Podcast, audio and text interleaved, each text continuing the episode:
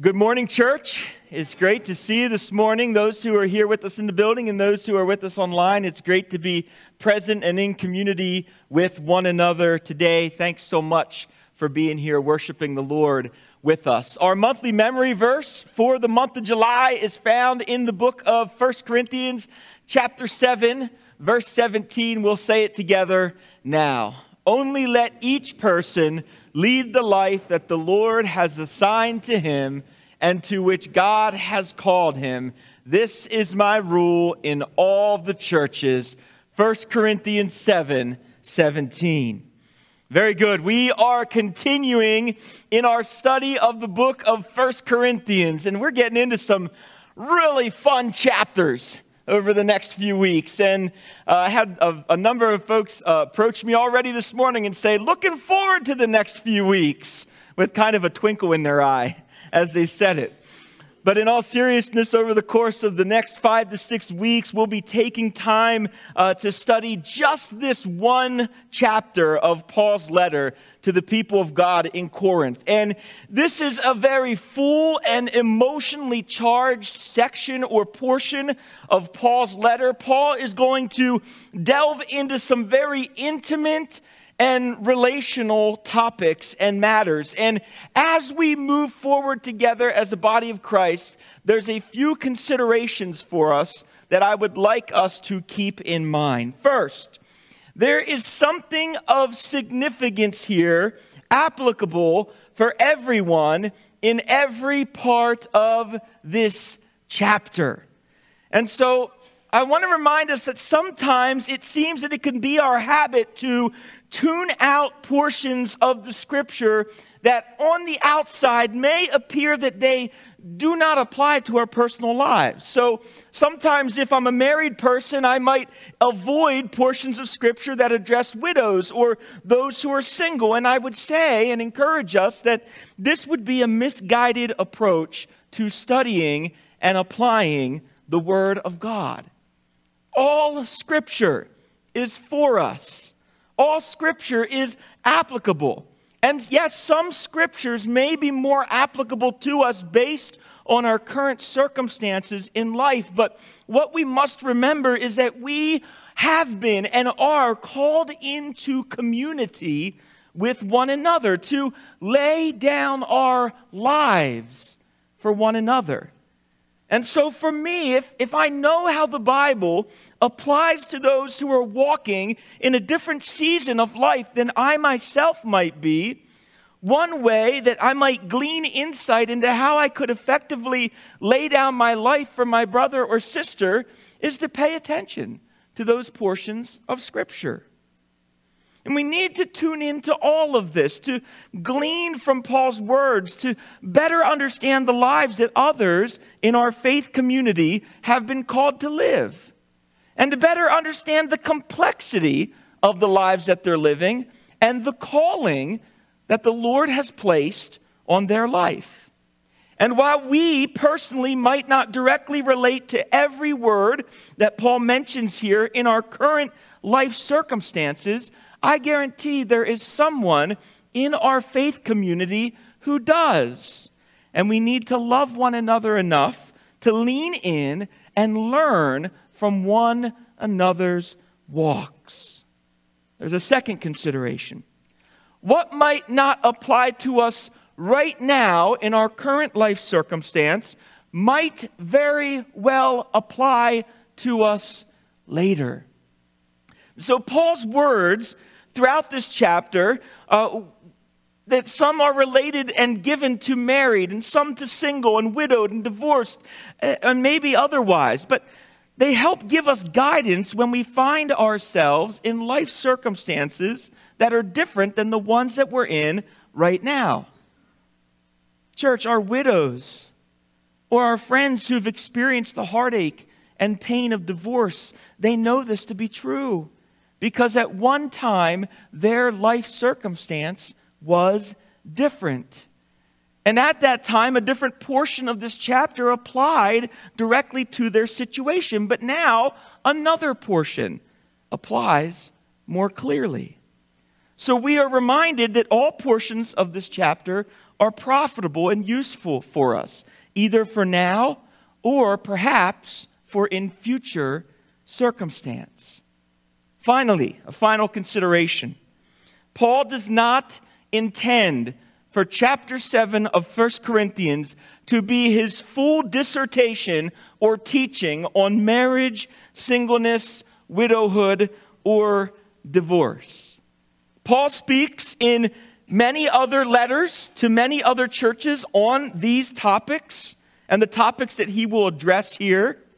And as we've already heard, many of these topics are emotionally charged, and many have a broad range of interpretations and applications within the Christian faith community. This is not all Paul has to say on these matters. Christ followers all over the world understand and apply Paul's teachings in these chapters in different ways. And so I want to encourage the faith community here at CMBC of this. If you hear something over the course of the next five to six weeks that is new to you, or that causes you to wrestle or question or to further explore, well, one, that's a good thing, I think. But two, wrestle with the text first before you come and wrestle with your pastor. And look around and just think island, beach, wonderful things. I will ask for your grace, for your understanding over the next number of weeks as we wade through a number of topics. And I want to explain to you all that Paul really grabs hold of in this chapter because it's full. He's going to talk about equality and sexual intimacy within marriage. It's going to come up today. He's going to talk about singleness, widows, widowers. He's going to talk about marriage, divorce, with implications for remarriage. He's going to talk about marriage to someone who has not yet believed. He's going to address the priority of upholding one's calling. He's going to identify distresses of, of some who are single and yet desire to be married. He's going to talk about the anxieties and the challenges of the marriage relationship. And he's going to discuss what happens when a marriage is disrupted by the death of a spouse. And as we unpack these challenges that were and still are facing the church, we will continue to explore the answer to the question that has guided our study throughout this letter to this point. How do we live as disciples of Jesus and function together as his church in an overwhelmingly unbelieving world? And in future weeks, this question may be related to those who are single or divorced or even those who are married to an unbeliever. But specifically today, we might ask how can healthy intimacy within our marriage relationships help us to live as disciples of Jesus and function together as his church in an overwhelmingly unbelieving world. We're in 1 Corinthians chapter 7 today. You want to take your Bibles and turn there. We're going to be there for the next number of weeks. Get familiar with this chapter, read it during the week, reread it, wrestle with it, tie it back to other teachings of Paul and other letters. I look forward to the time that we spend together in this chapter. 1 Corinthians chapter 7. Today we're in verses 1 to 7. Let's pray. Father, we come to you now as a community of saints surrounding your word, looking forward to how your spirit is going to move within our midst. We open this chapter, Lord, with humble hearts and spirits, knowing that you intend to teach us, knowing that the same matters that Paul was facing and addressing in the church many years ago are still matters that are real and relevant to our church today. And so we know, Father, that there are things for us here today that you intend to use to help us grow, to help us grow in our love for you, and to help us grow in our love for one another. And so, as we explore these words in the pages of your scripture, we pray that your spirit would be at work now, moving, guiding, directing, opening our hearts and minds to what you have in store for us. In Jesus' name we pray. Amen. 1 Corinthians chapter 7, verses 1 to 7. Now, concerning the matters about which you wrote, it is good for a man not to have sexual relations with a woman.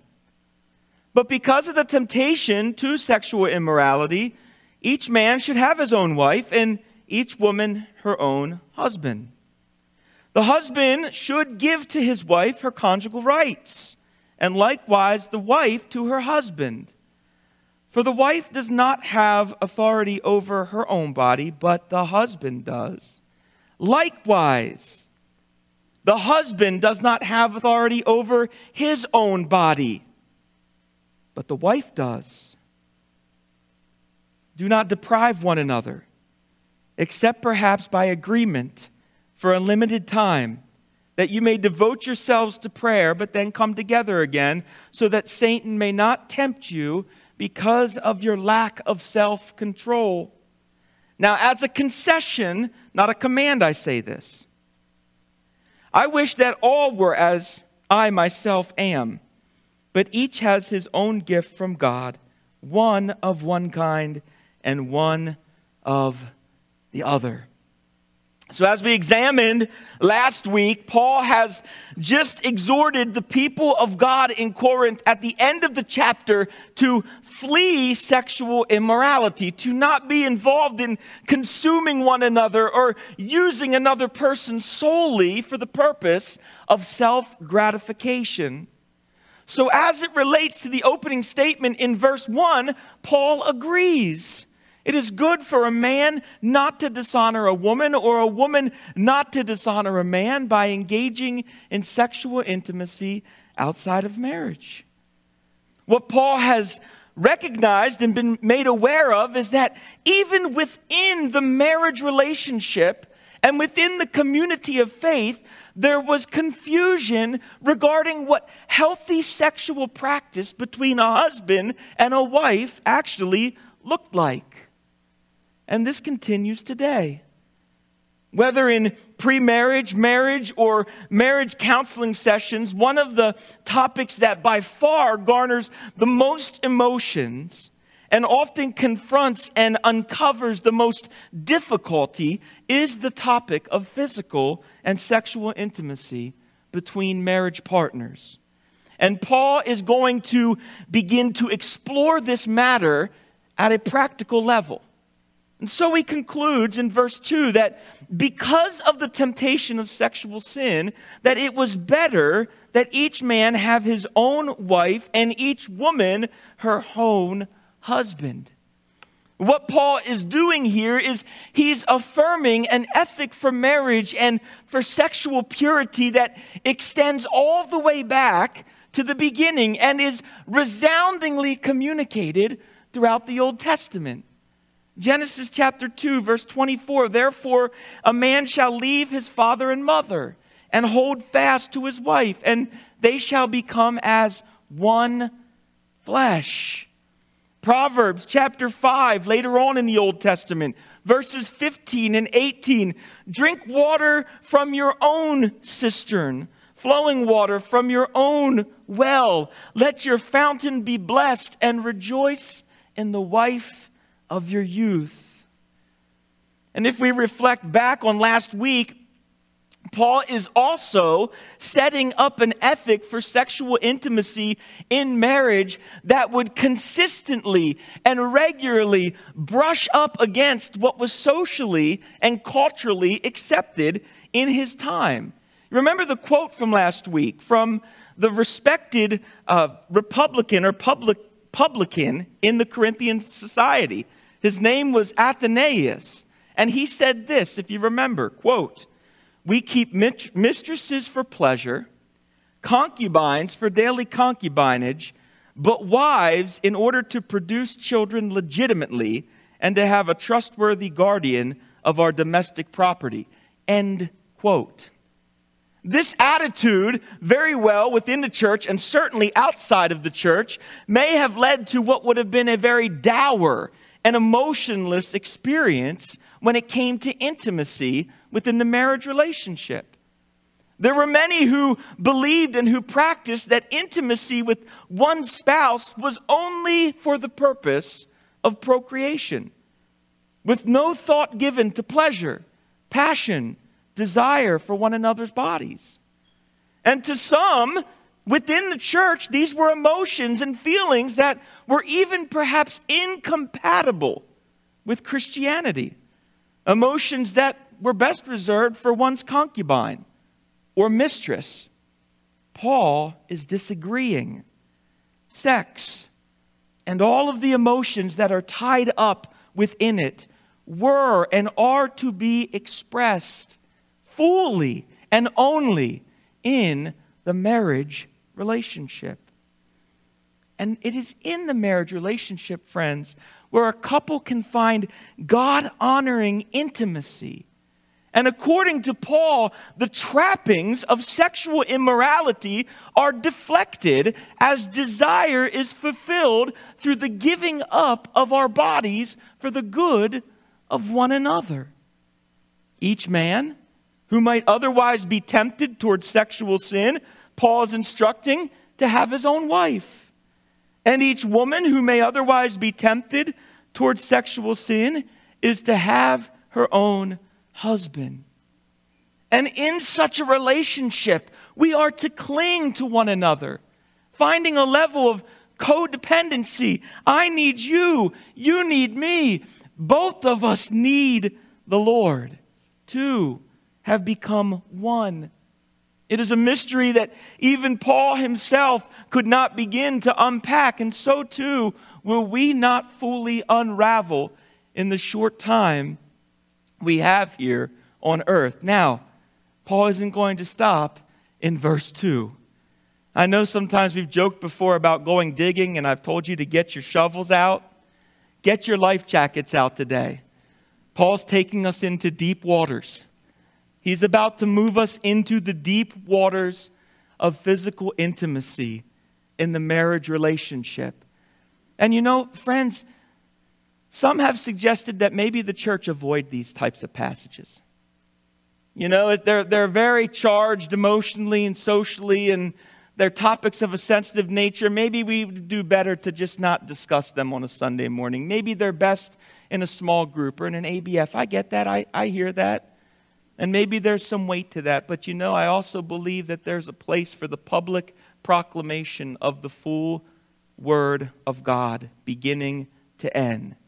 And so we don't hide from these matters, we don't skirt around them, we address them, and we look at them together as a body of Christ, and we learn. So, how does physical intimacy in the marriage relationship really work towards the glory of God and the good of one another? What does the mystery of two becoming one communicate about the example of Jesus? And a portion of the answers to these questions lie in verses 3 and verses 4.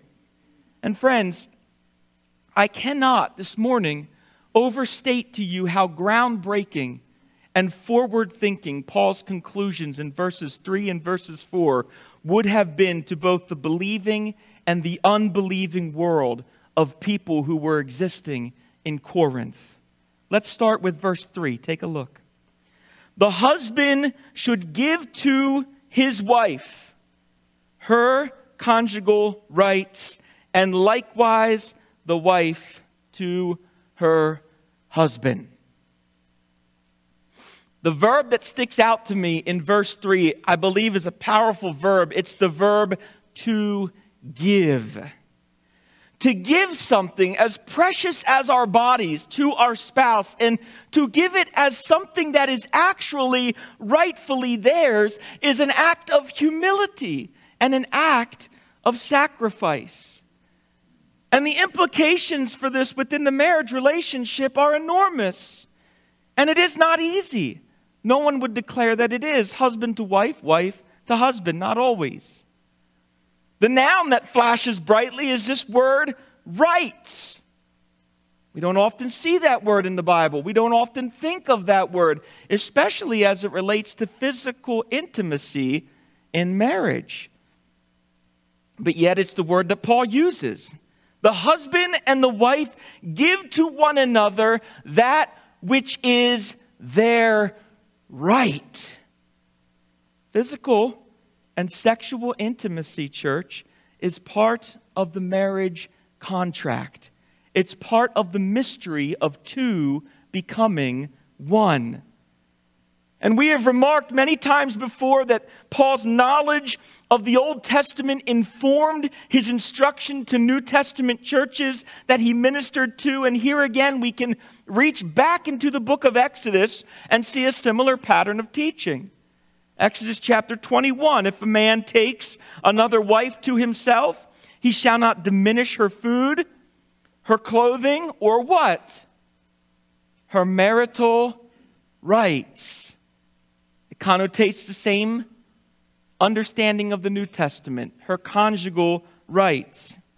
And if he does not do these things, these three things for her, she shall go out for nothing without any payment of money, meaning she had the right to leave or divorce this man free from having to pay any money. And the context of this passage in Exodus is in relationship to a wife that had been taken as a war slave. So it could follow that if the above were true for a slave who was taken as a wife, how much more so should it be true for a woman and a man who were freely married? Paul is saying in this text that the proper posture of both a husband and a wife regarding sexual intimacy in marriage is to give rather than demand. To give rather than demand. And so here is where we find, at times within the church, the weaponization of Scripture that has no place within the confines of a biblical view of marriage. When it comes to physical and sexual intimacy in the marriage relationship, there is no place for patriarchy. Sexual intimacy is a co equal, co dependent contract in the marriage relationship. This reality is exactly why Paul's teaching on sex within marriage is so groundbreaking. Paul maintains an ethic of equality that leaves no room for abuse or coercion or manipulation. And where in verse 3, Paul begins with the husband and then moves towards the wife, he's going to invert that structure in verse 4, beginning with the wife, to help us see that when it comes to physical and sexual intimacy in the marriage, there is complete equality in both rights and authority. Look at verse 4. This is groundbreaking, friends, at the time. For the wife does not have authority over her own body, but the husband does. And here's the one, the line. Likewise, the husband does not have authority over his own body, but the wife does. Paul's words, not your pastor's. Wrestle with him this week. That a woman would have any authority at all let alone authority over his husband's body, would have been almost a sort of cultural or social heresy. Yet, this is exactly what Paul is purposing in the marriage relationship as it pertains to physical intimacy. Again, what was new in that culture was not so new within the framework of a full and whole biblical worldview. These patterns were established long ago in the Old Testament, and they come out in books like the Song of Solomon. Ironically, books which are often avoided, especially on Sunday mornings in church gatherings. But this is a woman speaking beautifully in the book of Song of Solomon. And it's in Song of Solomon, it's true. My beloved is what? Mine. And I am his. And that line occurs over and over and over again throughout that book. When our desire is for our beloved and we seek her best interest and desire to affirm and honor and edify and cherish her, then the risks of abusing verses 3 to 4 as they've been abused throughout the church falls dramatically. Husbands, I'm going to preach to myself and I'm going to preach to all of us.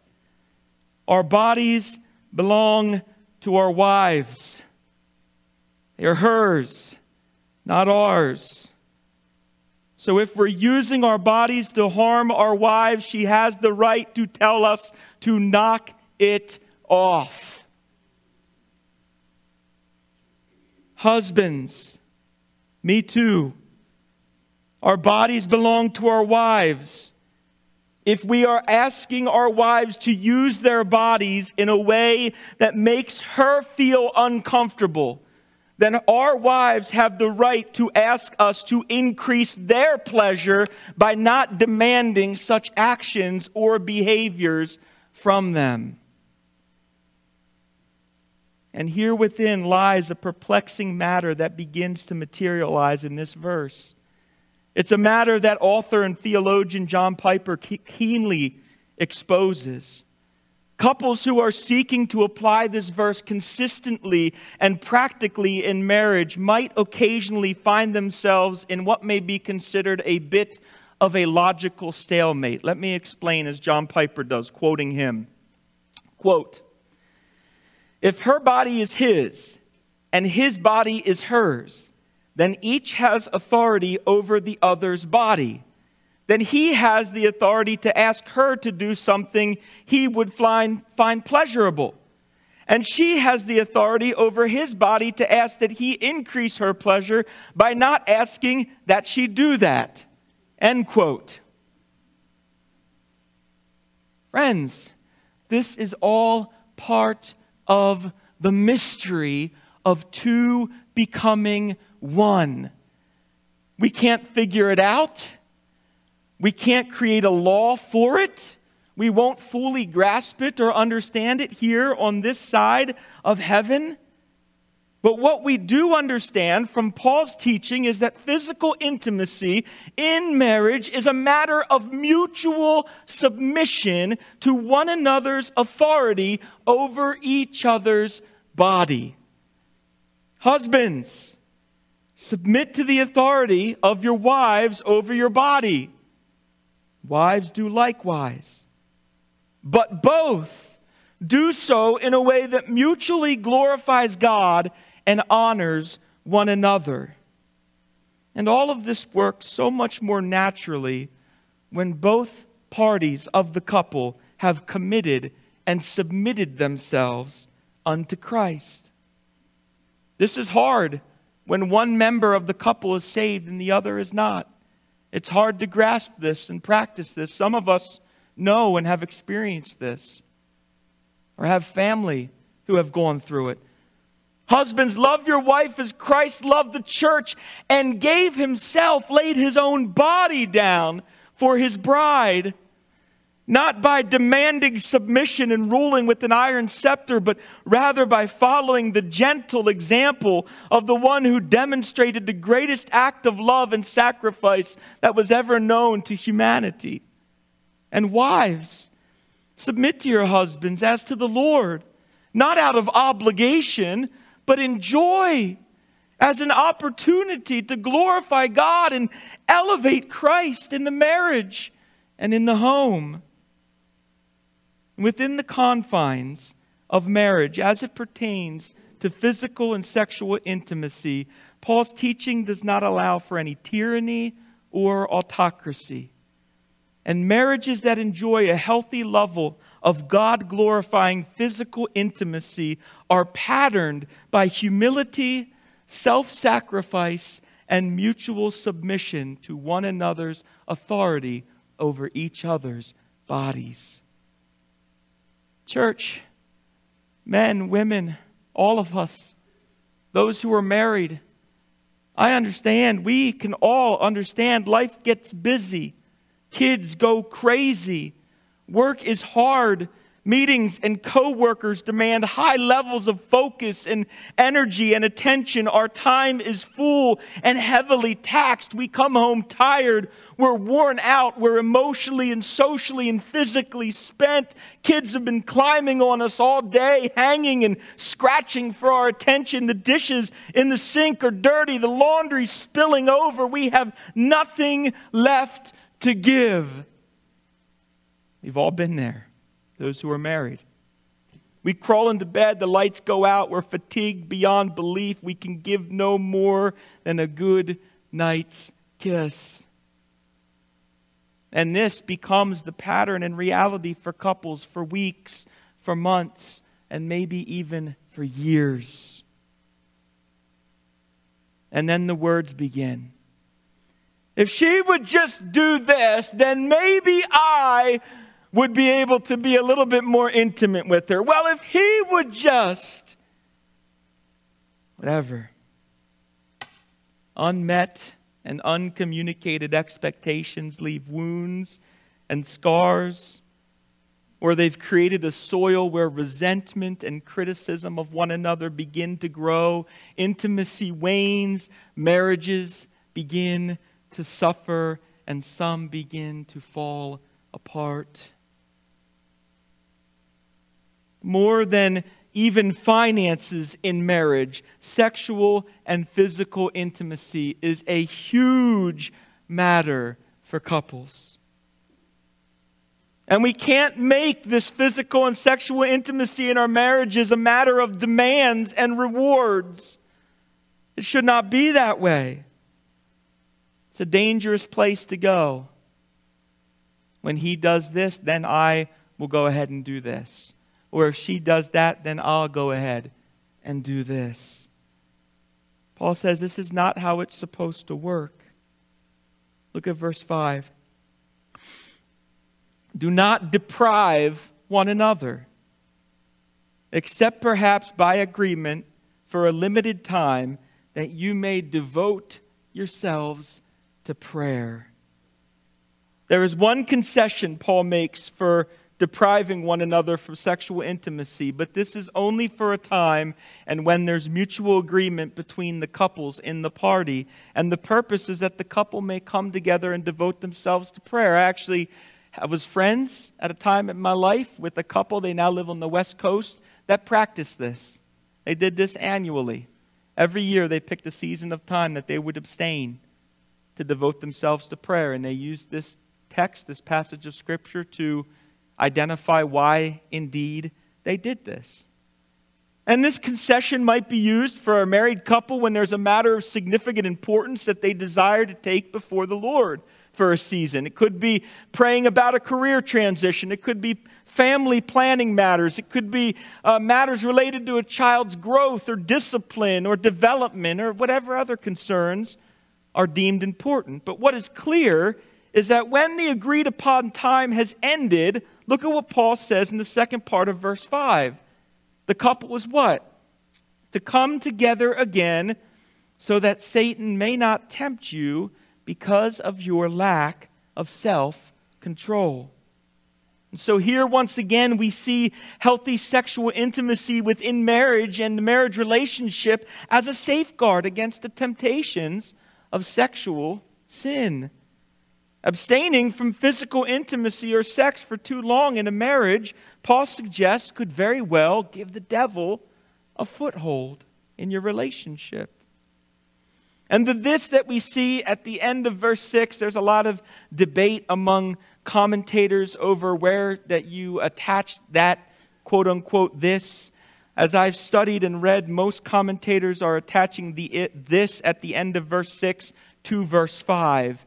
In other words, Paul, his concession is not regarding marriage in general, but rather regarding his instructions in verse 5 that he's understanding that not every married couple is going to do this for a season in their relationship, and that's okay. That's why this is a concession, not a command. How did Paul himself feel personally about these matters? It is widely held that at one point Paul had been married but we now know at this time that he is single. Why? Why, why was it held that Paul at one point was married? Well, many scholars agree that the scriptures support, especially in the book of Acts, that Paul was at one time a member of the Sanhedrin. Some of you may have heard that before, or have understood that before. Membership into the Sanhedrin required the man to be married. It was not optional. So, if indeed Paul was a member of the Sanhedrin, then at one point in his life he was married. But also, as a Pharisee or as the self described Hebrew of Hebrews that Paul claimed that he was, marriage would have been considered to a Pharisee their rightful duty or obligation as a good Jewish man. They would be married. But at this point in his life, Paul was single. So either he had been widowed or divorced, or perhaps he never was married if he never was a member of the Sanhedrin. Uh, we're uncertain. Some scholars have suggested that Paul's wife, if he had had one, may have struggled with both his change of convictions and his loss of status after his conversion to Christianity, leading to a divorce. Others suggested that his wife had simply passed away. Uh, he was now living as a widower. Today, we're uncertain. We don't fully know. Guess what? One day we'll know. One day we'll get to be in, in heaven with the Lord and we'll fully know the status of Paul. We know, though, right now, as we'll see next week, and as we see in verse 7, that at this time in his life, he was single. And he's not hiding his own personal feelings about all this and all these matters, is he? Look at verse 7. Look at how he concludes today's text. I wish that all were as I myself am, but each has his own gift from God, one of one kind and one of another. In his current state of singleness, Paul must have experienced freedom from the temptation of sexual sin and he viewed this as a gift from God. Otherwise, he would have had to follow the instructions he gave at the beginning of this text. If he was struggling with sexual sin, it would have been better for him to take a wife and to marry. So, obviously, at this point in his life, he had had some freedom from that as he was a single man. For those who are married, our gift is different from those who are single. And for those who are single and desire to marry, what is your gift now may change as the Lord directs that special person into your life. The question is how do we live as disciples of Jesus as we take this text into consideration and function together as His church in an overwhelmingly unbelieving world? Considering the text today, we may conclude this affirming and valuing one another's gifts and callings we practice humility and sacrifice, laying down our lives for one another. Those who are single, exercising their gift and pursuing the calling God has placed on their life, and those who are married, taking care in their physical intimacy to not diminish, disrupt, or dishonor the gift and the call that God has given to them. Neil and Nancy are going to come and lead us in a final hymn today when we all get to heaven before they come. Let's pray.